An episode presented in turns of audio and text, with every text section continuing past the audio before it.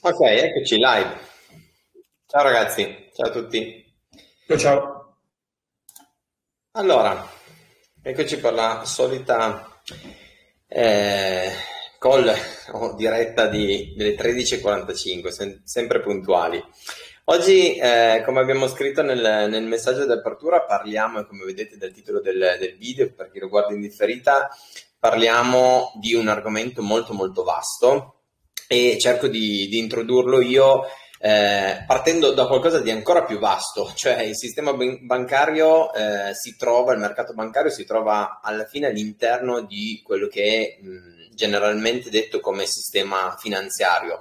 che ha, secondo noi, all'interno dell'economia eh, un ruolo mh, particolarmente rilevante. Senza dilungarsi più di tanto, direi che eh, si possono si riassumere due funzionalità principali del, del sistema finanziario che sono quella, eh, la funzione monetaria, quindi la capacità del, ehm, del, sistema finanziario che è inteso come un insieme di rapporti e eh, di scambi di attività e di passività finanziarie, questa funzione monetaria è intesa come la ehm, capacità appunto da parte del sistema finanziario di far circolare moneta e eh, di da una parte tramite sistemi di pagamento che ci vengono fornite da quelli che possiamo parlare in generale di istituti finanziari, fino ad arrivare a degli scopi, delle funzionalità anche eh, forse più ehm, importanti ancora, che sono la trasmissione delle politiche monetarie date dalle, eh, dalle banche centrali, che quindi immettono eh, moneta magari all'interno del sistema e poi tramite il sistema bancario o più in generale tramite il sistema finanziario devono arrivare fino a coloro che, per i quali sono, sono destinate. Eh, secondo, un secondo aspetto è quello della funzione allocativa, cioè la capacità del sistema finanziario di raggiungere un po' quello che è il, eh, quell'equilibrio che permette di mettere in, circo, in circolo quel sistema economico classico, chiamiamolo così, capitalistico che conosciamo oggi, cioè la capacità di spostare risorse finanziarie da coloro che hanno eh, una situazione di surplus, quindi ne hanno in eccesso e quindi vogliono andarle ad investire, fino ad arrivare a coloro che invece hanno una, una mm, eh, situazione opposta, cioè sono in, in una situazione di deficit finanziario, quindi magari vogliono ottenere dei finanziamenti per eh, poterli impiegare in attività produttive che tramite innovazione, questo circolo si chiude, si va a creare quella che è la crescita economica che, che conosciamo e che è l'obiettivo eh, che tutti i sistemi politici e economici si, si prefiggono. Ehm, volendo poi calarci all'interno di un eh, aspetto del sistema bancario, perché mh, correggetemi se sbaglio, ogni tanto eh, in malo modo le chiamiamo un po' tutte banche e eh, usiamo questo termine un po' per definire tutti i soggetti che operano sistema, all'interno del sistema finanziario. Se vogliamo scendere su un aspetto un po' più particolare, ehm, io provo a chiedere a, ad Andrea se ci dai delle delucidazioni in merito all'evoluzione che ha avuto il business del modello finanziario per capire un po' qual è stato i passaggi più importanti nel, particolar modo negli ultimi anni, negli ultimi decenni.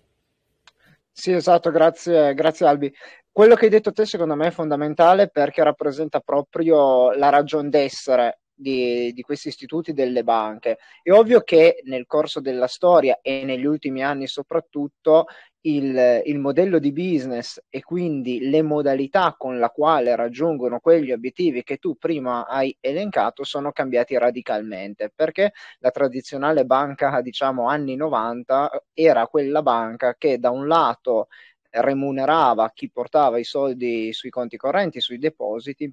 e dall'altra finanziava imprese e privati che ne avevano necessità. Proprio vedete quello che diceva Albi. Questo dava luogo a, una, a, un guadagno più o meno elevato secondo dei periodi storici, derivante dal fatto che i due tassi di interesse, uno attivo e l'altro passivo, cioè da un lato c'erano i consumatori per, e, o le imprese che per avere i soldi pagavano ovviamente un interesse, dall'altro era la banca che pagava l'interesse a chi portava i soldi. Da questa differenza che in gergo si chiama margine di interesse, storicamente i, i, guadagni a seconda del periodo storico sono sempre stati sufficienti e quindi la banca faceva tutta un'altra serie di attività più concrete, più di gestione del pagamento, più di circolazione del contante, che però comunque venivano, erano, erano possibili perché non davano una remunerazione vera, vera e propria loro, ma erano possibili perché il margine che tiravano fuori da questo prendere i soldi da un lato e darli dall'altra era, era sufficiente per andare a coprire tutto, tutto, tutta questa attività che era ovviamente molto molto molto più manuale rispetto, e molto più fisica rispetto a quella, a quella di oggi. Lo scenario è cambiato radicalmente, è cambiato radicalmente possiamo mettere il 2008 come anno horribilis, è cambiato, eh, drammatic- eh, cioè drammaticamente, è cambiato drasticamente perché eh, ovviamente dopo la crisi finanziaria del 2008 la necessità di rilanciare l'economia ha portato le banche centrali, a cui comunque tutte le banche che noi consideriamo tali, cioè Intesa, Unicredit, Banco BPM, Biper, le casse di risparmio, eccetera, sono sotto ovviamente il, ehm, il cappello o della banca centrale eh, della Banca d'Italia, della Banca Centrale Nazionale oppure di quella europea la necessità qual era in quel momento? Secondo obiettivo, che era il primo che Albi stava dicendo della eh, funzione monetaria, far ripartire l'economia. Far ripartire l'economia ha portato a spingere a ribasso i tassi. A quel punto lì c'è stata una cosa che storicamente non era mai accaduto. Il tasso che famiglie e eh, imprese pagavano per avere i soldi era molto simile a quello che la banca dava a chi portava i soldi. Quindi questo margine di interesse si è di fatto molto molto molto ridotto, se non quasi annullato. E a quel punto lì la domanda è stata, ma qui allora come facciamo a, ad avere una redditività che ci permetta di continuare ad operare e poi anche ovviamente di, di remunerare gli azionisti?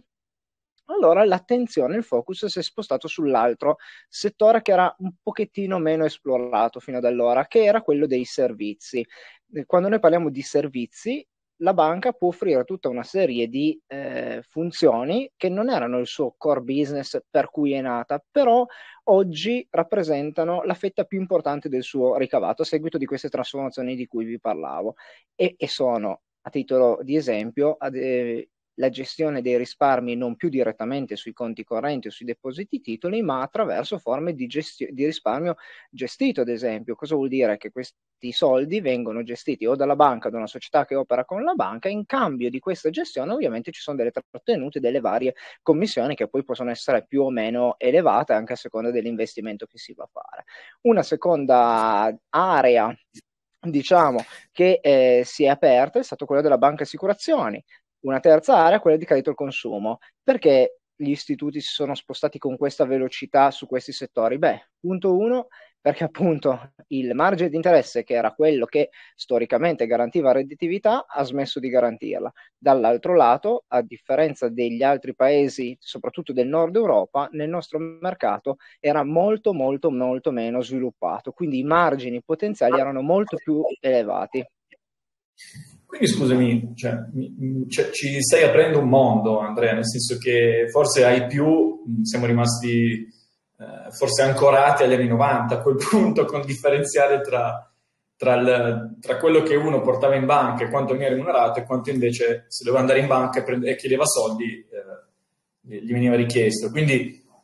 è, è, un po' come sta succedendo magari in altri settori, come c'è in altri settori, quindi ad esempio il mercato automotive dove in realtà il guadagno del della casa produttrice non è tanto la vendita dell'auto in sé, ma tutto il tema dei ricambi, tutto il tema di quello che c'è nel post vendita anche. Ma siccome nel, nel, dagli anni 90 in poi probabilmente è cambiata anche un po' la normativa no? bancaria, cioè ci sono stati degli impatti oppure è soltanto una decisione del, diciamo, della banca centrale che ha portato queste, queste scelte da parte degli istituti bancari?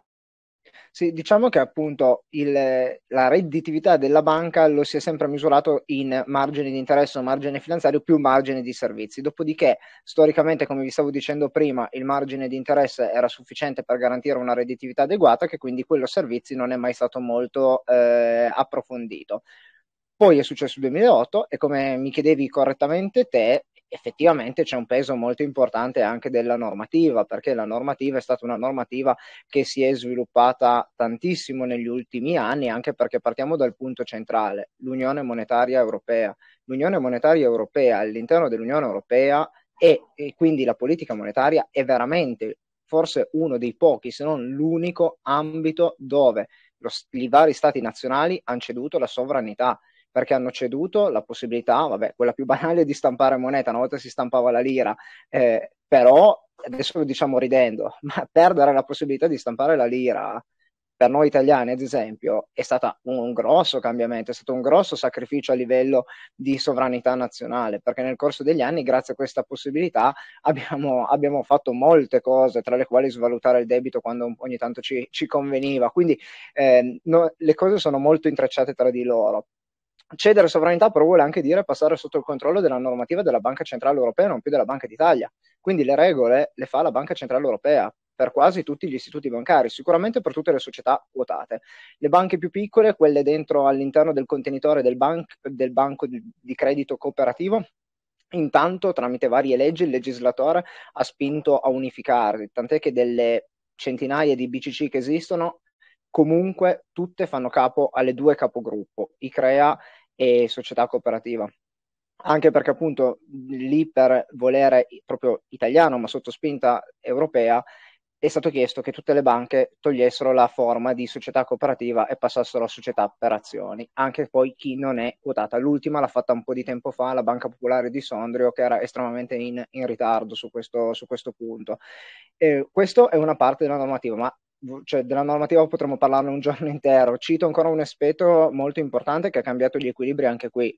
È tutta la questione riguardante la normativa in campo dei finanziamenti, del credito tante volte forse, questo è emerso, diciamo la verità, è emerso forse di più negli Stati Uniti che non da noi, perché alla base della crisi finanziaria del 2008 c'è proprio questi problemi qua, di aver, cre- eh, di aver concesso credito un po' troppo allegramente nel corso degli anni e che poi ovviamente alla prima vera difficoltà è saltato tutto il castello, il castello per aria. E sulla... Di solito, ecco, questo è un punto importante, la normativa si evolve partendo sempre da uno spunto e qui è successo anche questo. Ovviamente dopo, tutti, dopo il caso del 2008 eh, dei mutui concessi molto molto allegramente, la normativa per concedere un mutuo è stata appesantita in modo mh, enorme. Per cui c'è tutta una serie di regolamenti che si chiamano eh, accordi di, di Basilea, per cui adesso le banche, quando danno un credito, a un privato, a un'impresa, devono accantonare dei soldi. Quindi io do dei soldi a te, ma nel frattempo ne accantono per mettermi al riparo dal fatto che tu possa non restituirli. Perché? Perché io devo garantire che un istituto sia affidabile. Provo a interromperti un attimo. i tuoi soldi. Provo a interromperti un attimo. Cioè, la normativa quindi va come al solito di rincorsa, no? non va a ipotizzare scenari ipotetici, ma va di rincorsa in maniera correttiva a quel punto. Tante volte, tante volte sì, ad esempio questa qui sul, sul credito, man mano si sta eh, evolvendo e forse addirittura diventano sempre più sofisticate e c'è da chiedersi se sia necessario arrivare a tanto, però il là è stato sicuramente tutto il, il, caos che si è generato con la crisi finanziaria del 2008, i famosi mutui subprime. Lì però, ripeto, il fulcro soprattutto gli Stati Uniti, ma certo che anche in Europa e anche in Italia, prima del 2008 i mutui venivano concessi molto più allegramente, anche perché tantissime società che oggi sono società per azioni allora non lo erano, erano società cooperative o c'era una numerosità molto maggiore delle famose casse di risparmio. E la differenza tra la cassa di risparmio e la banca SPA è che la cassa di risparmio normalmente è, è posseduta, la proprietaria è la fondazione nelle, eh, nelle SPA magari c'è anche la fondazione, però sono azionisti, quindi la fondazione avrà un certo numero di quote, ma tutte le altre quote o navigano in borsa, diciamo così, perché sono SPA quotate, oppure non sono quotate, ma navigano tra, tra i soci privatamente. E, ehm, eh, scusa, adesso, Andrea, vogliamo, ti, ti, ti, contestualizzo Vai. solo questo. Chiudi, chiudi. Ad esempio, le casse di risparmio, voi pensate alla nostra provincia, 20 anni fa, 25 anni fa, quante casse di risparmio c'erano? Un'infinità, perché c'era Saluzzo, Bra, Savigliano, Fossano, Cuneo, poi la Banca d'Albena, BCC, comunque teniamo anche quella. Oggi cos'è rimasto di tutto questo? Cassa di risparmio di Fossano e Cassa di risparmio di Savigliano, perché Saluzzo e Bra sono entrati nella BIPER SPA, che è quotata in borsa, la, la, CRC era già diventata BRE, Banca Regionale Europea, che poi è diventata UBI, che adesso è intesa San Paolo. Quindi le casse di risparmio vere e proprie in provincia di Cuneo sono la cassa di risparmio di Fossano e di Savigliano che al momento resistono. Però in pochi anni vedete come è cambiato il panorama.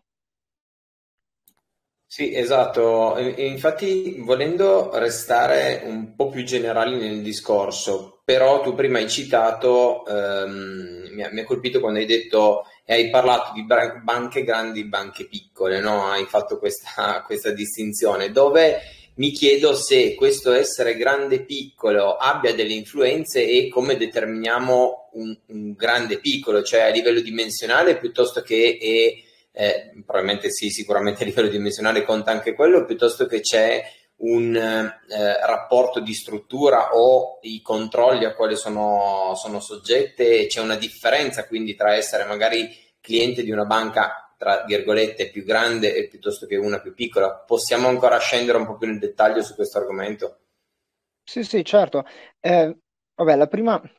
Ovviamente eh, stavamo parlando prima della normativa e soprattutto di quella lato credito, perché poi c'è anche tutta la normativa riguardante gli investimenti che negli ultimi anni anche qui si è evoluta in modo pazzesco, ma per la banca rappresenta meno un tra virgolette problema. E quella più sul lato creditizio, perché come dicevo, se io impresto i soldi a te, ma per imprestare i soldi a te devo metterne da parte altrettanti, per me è un costo tenere dei soldi bloccati lì che non posso farne niente. E lo moltiplicate per tutti i privati, per tutte le imprese a cui si danno i soldi e questo ovviamente eh, genera un problema, un problema che non tutte le banche hanno la possibilità, perché se io una volta, soprattutto se paragonato poi storicamente, perché se io storicamente non accantonavo nulla, davo i soldi a te, fine della fiera, oppure accantonavo pochissimo, davo i soldi a te, il 10% lo mettevo da 2%, l'1% lo mettevo da parte. Oggi non è più così, con tutte queste normative che stavamo citando velocemente e i vari accordi di Basilea, l'accantonamento è diventato molto molto rigido. Questo cosa vuol dire? Che la banca deve avere una struttura sempre più importante per poter reggere il peso di queste normative. E teniamo conto dell'altro discorso che facevo all'inizio, che siamo ormai sotto la vigilanza della Banca Centrale Europea c'è ancora la banca, la banca, d'Italia, ma la Banca d'Italia ha, poter, ha, gli altri poteri che non ha ceduto, però quelli normativi, quelli di stampare moneta, li ha ceduti alla Banca Centrale Europea. Ecco, la visione in ambito europeo è quello di agevolare. E forse il motivo per cui queste normative sono molto stringenti e tra virgolette costose per gli istituti bancari può essere legato anche a questo disegno che la Banca Centrale Europea ha perché lei crede che per dare stabilità alla, all'Eurozona sia necessario avere una forte riduzione del numero di istituti bancari nella zona euro. E questa riduzione non può che avvenire se non attraverso aggregazioni, fusioni, OPA perché secondo l'Unione, eh, secondo la Banca Centrale Europea, quindi all'interno dell'Unione Monetaria Europea, vogliono un numero molto, molto minore di banche rispetto a quello di oggi. Il loro sogno è averne 4-5 per paese. Non ci stiamo andando lontano perché se vedete i ritmi degli ultimi anni ad accorpare istituti non, non ci mettiamo tantissimo ad arrivare a 5-6 grandi istituti in Italia. Certo, e vista anche le dimensioni comunque importanti, ci vuole anche un attimino di tempo per passare, ma direi che comunque stanno andando abbastanza sì, velocemente. Sono, sono tempistiche lunghe alle quali poi si vanno a, anche a interfacciare altri discorsi anche di natura politica, perché non dobbiamo nascondere il, il dito e quindi i discorsi sono veramente tanti, tant'è che appunto uno dei motivi per cui c'è questa vivacità in questi giorni è perché ci sono tutta una serie di crediti fiscali de- che si potrebbero maturare, si potrebbero portare dietro se due banche si fondono, se una banca compra l'altra e queste scadranno a giugno. Sono state dovevano scadere a dicembre, adesso scadranno a giugno. Quindi è ovvio che anche attraverso l'intervento, diciamo, politico uno può agevolare o meno questo, questo processo. È ovvio che società grandi, società... Io dico sempre che ci sono i pro e i contro in ogni cosa. Un pro di una SPA e magari di un'SPA quotata e che in teoria c'è molta più trasparenza. Perché come tutte le, ma questo vale per le banche, ma vale come diceva anche Paolo l'esempio delle macchine. Se, se io vado, eh, nelle macchine non credo che esistano una società non SPA o società non quotate che producano macchine, ma esistessero, io vado a comprare la macchina da uno che non ne so niente, quindi io mettere la mano sul fuoco su quello lì fatico, eh, su uno che invece è quotato e tutto, nel bene e nel male i documenti sono pubblici, poi le frodi ci sono sempre, però lì è un altro discorso. Certo, lì entriamo già no, in altri, argomenti. No, a parte il tema frodi, appunto, questo è un altro discorso, però cioè, di sicuro bisognerà capire se, dato che comunque il settore bancario è un settore, è un settore come abbiamo parlato le altre volte, strategico no? anche per un, per un, paese, bisognerà capire se nel caso in cui, adesso senza scendere alle operazioni di questi giorni che sono molto chiacchierate, però ci sarà da capire se nel caso in cui ci sia un interesse di una banca italiana o di un gruppo italiano da parte di soggetti europei piuttosto che stranieri, se lo Stato, nonostante si rimanga nell'ambito europeo, deciderà di intervenire o possa decidere di intervenire con il famoso Golden Power di cui parlavamo qualche diretta fa. Ora, senza scendere nel, nel dettaglio perché non sappiamo che cosa succederà delle operazioni in corso, era soltanto un commento così. No, certo, però è un settore sta- strategico che, tra il quale, tra le altre funzionalità, e credo che qua sia uscito bene, c'è anche il fatto di saper gestire i rischi e probabilmente il 2008 ci ha anche insegnato che i rischi forse si eh, gestiscono anche con le garanzie, anche con le dimensioni, eccetera, eccetera. Quindi è abbastanza logico che si vada verso di lì, dove poi, se mi posso permettere, noi tendiamo sempre un po' di vedere il sistema finanziario come ancora come è il sistema bancario vecchio stile, no? però già come abbiamo detto oggi c'è stato un importante, eh, un importante, cambiamento nell'ultimo tempo, alla fine non è nient'altro che anche qui innovazione che, che, ha colpito un settore come tutti i settori, pensiamo ai social, visto che ne abbiamo parlato che non è tanto, il regolatore arriva molto tempo dopo, quando solitamente succede qualcosa, solo che se succede qualcosa sui social la cosa peggiore poteva essere il, ehm, diciamo,